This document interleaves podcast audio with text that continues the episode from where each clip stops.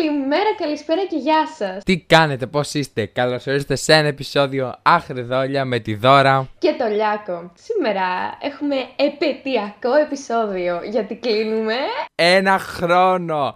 Και όπως καταλαβαίνετε, θα κάνουμε κάτι διαφορετικό. Κοιτάξτε να δείτε, κάτι διαφορετικό κάνουμε έτσι κι αλλιώς. Γιατί. Ε, κάνουμε πρωτοπορία, δεν είμαστε σαν τους απέναντι. Έλεγα λοιπόν ότι κοιτάξτε να δείτε, έτσι κι αλλιώς κάνουμε κάτι διαφορετικό σήμερα γιατί μας χωρίζουν πολλά χιλιόμετρα.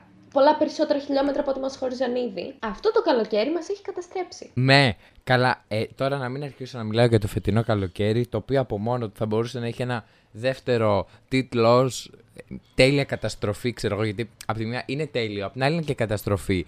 Διότι θα σας πω εγώ ποιο είναι το πρόβλημα. Το πρόβλημα σε κάθε καλοκαίρι είναι όταν έρθει η ώρα να τελειώσει. Τότε εκτιμάμε τότε καταλαβαίνουμε, τότε λέμε τι ωραίο περνούσαμε να μαλάκα που έβριζε κόλλα να ανοίξουν τα σχολεία, να κάνουν. Τότε θα το εκτιμήσουμε όλο αυτό. Δεν θα είναι αυτό το επεισόδιο απολογισμός του καλοκαιριού μας, γιατί καλοκαίρι δεν ζήσαμε. Τολμώ να πω. Γιατί τώρα μπορούμε να πούμε ότι κάναμε εξωτικές διακοπές στην πλατεία Ναβαρίνου. Όχι, όχι, παράπονα μην έχουμε. Πήγαμε και στα Σέρας. Α, τα Σέρας. Ωραία, εξωτικά τα σέρας. Μ' αρέσουν τα σέρας. Δεν έχω πάει ποτέ στα σέρας, αλλά δεν πειράζει. Να σου πω, έχουν και τέτοιο. Λίμνη. Έχουν τα σέρας λίμνη. Ναι! Αν δεν διαμπάνει θα πνιγείς στη λίμνη. Δεν είναι τώρα, δεν σε σηκώνει και το νερό. Α. Δεν βαριέσαι. Άστε για Για πες μας τώρα μου εσύ για το καλοκαίρι σου. Πώς ήτανε; Το δικό μου καλοκαίρι που λέτε. Θα το χαρακτήριζα ενδιαφέρον. Γιατί δεν έκανα απολύτως τίποτα. Αλλά ταυτόχρονα δεν το ευχαριστήθηκα. Παιδιά, πότε, πότε τελειώσει το σχολείο, πότε ξαναγυρνάμε στο σχολείο. Το, όλο αυτό το μισοδιάστημα ε, δεν κατάλαβα πότε πέρασε. Και ήταν και δύο μήνες. Τι γίνεται; Το μεταξύ φωτεινό διάστημα το ονομάζουμε ζωή. Όχι, το μεταξύ φωτεινό διάστημα το ονομάζουμε καλοκαίρι. Θα μιλήσουμε τώρα για το χ του καλοκαιριού, το τραγούδι που άλλαξε πιθανότατα ριζικά την ιστορία και το πολιτισμό της Ελλάδας, το οποίο δεν θα πω ολόκληρο γιατί θα μας ρίξουν πάλι, θα μας κάνουν τη μόνα όχι ότι βγάζουμε τίποτα, αλλά θεωρητικά άμα θα μπορούσαμε να βγάζουμε θα μας βάζανε τη μόνα Ε, το καλοκαίρι μου αρέσει, κολυμπάω και... Ήταν που δεν θα το έλεγε. Ήταν που δεν θα το έλεγε. Εγώ από αυτό το στίχο δεν έκανα τίποτα από τα δύο. Το οποίο θα λέγαμε δεν μ' αρέσει το καλοκαίρι. Αλλά δεν μ' αρέσει ούτε ο χειμώνας. Γενικά θα μπορούσα να ζω σε μια κάψουλα και να περιμένω εκεί ήσυχα ήσυχα να πεθάνω. Αν είναι δυνατό. Α αλλάξω θέμα, θα πηδήξω τα θέματα όπως κάνω συνεχώς και θα σας απολογηθώ βεβαίως στα ελαχιστότατα άτομα τα οποία μας βλέπουν, τα οποία όμως ε, αποτελούν μια κοινωνική ομάδα, ένα κοινωνικό ιστό, το κοινό μας. Θα ήθελα να απολογηθώ σε αυτούς τους ανθρώπους. Στα πέντε άτομα. Διότι όλο το καλοκαίρι δεν βγάλαμε ένα επεισόδιο. Ήμασταν τόσο εσχροί, λέγαμε θα βγάλουμε, θα βγάλουμε, αλλά, αλλά δεν βγάλαμε. Τώρα θα μου πεις πήγατε στις Μπαχάμες και δεν βγάλατε. Όχι, εδώ ήμασταν και στα Σέρας. Όχι, τεμπελιάσαμε είναι η αλήθεια. Σε αφήσαμε να κάνετε διακοπές. Αλλά, να το πω και αυτό, πριν κλείσουμε, γενικά, ε, το τελευταίο μας επεισόδιο ήταν ε, ταξιδιωτικό. Οπότε σας είχαμε full για το καλοκαίρι να πάτε να ταξιδέψετε σε άλλες στεριές, σε άλλες θάλασσες. Παράπονο να μην έχετε. Και είμαστε σίγουροι ότι ταξιδέψατε πάρα πολύ. Τραγικά πολύ. Εντάξει. Τα και τα κτέλ είναι μια λύση βεβαίως. Γιατί τώρα, αν κάνεις αμβολιάκι, τσεμπά στα 150, κουμπώνεις το κτέλ και πας όπου γουστάρεις. Άμα είσαι άνω το 18 ή κάτω το 18, εμείς δεν δικαιούμαστε. Μπορούμε να πάρουμε ευγενώς το τίποτα και να είμαστε και ευτυχισμένοι. Είμαι θα. Είμαι θα πάρα πολύ ευτυχισμένη. Κοιτάξτε όμως, πρέπει να βλέπουμε το θετικό σε όλα τα πράγματα. Εγώ που όλη μέρα μιζεριάζω και γκρινιάζω. Ναι, το είπα αυτό τώρα. Κολλήσαμε ξανά κορώνα; Όχι, δεν κολλήσαμε. Περάσαμε ένα ήρεμο καλοκαίρι χωρίς καραντίνες; Βεβαίως. Θα μπούμε ξανά σε καραντίνα σε 10 μέρες από τώρα; Βεβαίως. Αλλά θα έχουμε περάσει καλοκαίρι. Είδατε τι ωραία που είναι τα πράγματα. Η αλήθεια είναι αυτή. Να τα λέμε και αυτά, να τα εκτιμάμε. Εγώ ελπίζω ωστόσο να μην μπούμε σε καραντίνα. Θα είμαι από τους αισιόδοξους. Ε, εντάξει, δεν θα μπούμε καραντίνα από μόνοι μας. Δηλαδή, εντάξει, θέλω να είμαστε λίγο λογικοί. Δηλαδή, λέμε δεν θα μπούμε σε καραντίνα, αλλά δεν θα έρθει ένα μαγικό να μην μπούμε. Πρέπει να εμβολιαστούμε. Εγώ να πω ότι εδώ πέρα ένα κομμάτι έχει κοπεί, αλλά σε κάθε επεισόδιο που γυρίζουμε, ο Ηλίας αφιερώνει και ένα τραγούδι, το οποίο ποτέ δεν μπαίνει μέσα στα επεισόδια. Αλλά εγώ τον ακούω να τραγουδάει. Σε κάθε επεισόδιο. Γι' αυτό χάνω την ακοή μου σιγά σιγά. Δεν κατάλαβα. Έλα να συνεχίσουμε το παραλήρημα. Εγώ ένα πράγμα κατάλαβα μέσα στο καλοκαίρι που μας πέρασε. Το εορταστικό μας επεισόδιο, αυτό που είχαμε βγάλει τα Χριστούγεννα, ήταν προφητικό. Θυμάστε τι είχε πει; Μία κοπέλα όταν τους ρωτήσαμε τι προβλέπετε για το 2021. Θέλουμε να μας πείτε μία πρόβλεψη για το 2021. Τι πιστεύετε ότι θα γίνει; Παιδιά, εγώ νομίζω ότι το 2021 θα είναι το, το αποκορύφωμα του 2020. Σεισμοί, λοιμοί και καταποντισμοί. Α, δεν θα υπάρξει, να την αχτούμε. Πιστεύω ότι το 2021 δεν θα είναι ωραίο. Έτσι, γιατί το πιστεύω. Καλά θα πέσω. Σχεδόν όλα έγινε. Σεισμούς είχαμε, λοιμού είχαμε, καταπο... καταποντισμό δεν έχουμε. Κάτσε να μπει ο Σεπτέμβρης τώρα. Ναι, όχι, ε, δίκιο είχε. Ποιος το είχε πει; Εγώ έχω να πω ότι από το καλοκαίρι αυτό που θα μπορούσε να χαρακτηρίσει το καλοκαίρι είναι η φράση «Η φαφούτα τρώει φρούτα και για μας ούτε για μας». Ήθελα να το πω αυτό, να το δηλώσω, να αφήσω μια εχμή για την κυβέρνηση, μια εχμή για τα εγκομενικά μας, μια εχμή γενικότερη. Να σου πω κάτι, εγώ θέλω να υποσχεθούμε στο κοινό ότι θα επιστρέψουμε δυναμικότατα. Βεβαίως. Ότι ετοιμάζουμε νέα πλάνα, αεροπλάνα. Ναι, ναι, ναι, ναι, θα επιστρέψουμε δυναμικότατα. Και γενικότερα να μας χωρέσουν για τα δύο μοντάριστα επεισόδια που έχουμε αφήσει όλο το καλοκαίρι. Άμα ξαναμπούμε σε καραντίνα να ξέρετε από τώρα ότι θα λειτουργήσουν τα DMs μας και τα τηλέφωνά μας ως ψυχολογική υποστήριξη. Μπορείτε να μας στέλνετε τα προβλήματά σας, να τα ακούμε, να αφουγκραζόμαστε και να έχετε μία παρηγοριά ότι για τα δικά σας προβλήματα κλαίει και κάποιος άλλος άνθρωπος. Θα έρθουμε πιο κοντά με το κοινό μας. Θαρώ. Αυτή την ιδέα πρώτη φορά τώρα την άκουσα. Ναι, και εγώ τώρα τη σκέφτηκα. Εντάξει, κάποια στιγμή μέσα στα μέσα Δεκεμβρίου μπορεί να πεταχτεί και ένα επεισόδιο ε, καλοκαίρι στο χωριό. Εγώ, εφόσον μιλάμε για το καλοκαίρι, θα ήθελα να πω και ένα ποίημα, ένα τραγούδι, ένα νύμνο στο ελληνικό καλοκαίρι. Μόλις μπει το καλοκαίρι, φεύγουμε από την Αθήνα. Πάμε μέχρι την Κινέτα που έχουμε εξοχικό. Μόλις μπει το καλοκαίρι, μπαίνει ανάμεσά μας σφίνα μια ζήλια άνευ λόγου που άλλο πια δεν θα ανεχτώ. Τους χειμώνες είναι ο ανθρωπός μου ο ήλιος μου, ο προορισμός μου, μα τα καλοκαίρια γίνεται βάσανο και κατακλυσμός μου. Κουνούπι είναι νηστικό, το αίμα μου ρουφάει. Κουνούπι είναι νηστικό και η σχέση αυτή δεν πάει. Τέλος.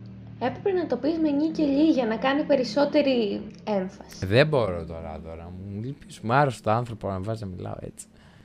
Α, ναι, αρρώστησα. Δεν είναι COVID, είναι κάτι χειρότερο.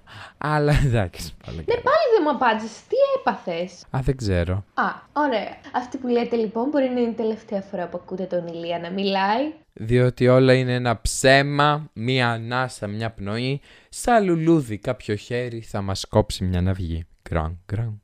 Το έχω ξαναπεί αυτό το επεισόδιο. Γενικά είναι από τα, από τα τραγούδια τα οποία μπορούμε να πούμε ότι ενσαρκώνουν την κατάσταση στην οποία ζούμε εδώ στο Άχρε Δόλια και στις θηγατρικές μας, το Δόλια Analytics, όλα αυτά. Που λέτε εγώ μέσα στο καλοκαίρι, ξεκίνησα να ψάχνω και για φροντιστήρια. Που είναι ένα πράγμα το οποίο γενικά το περνάει ο μέσος μαθητής και η μέση μαθήτρια στο μεσοδιάστημα πρώτης προς Δευτέρας Λυκείου.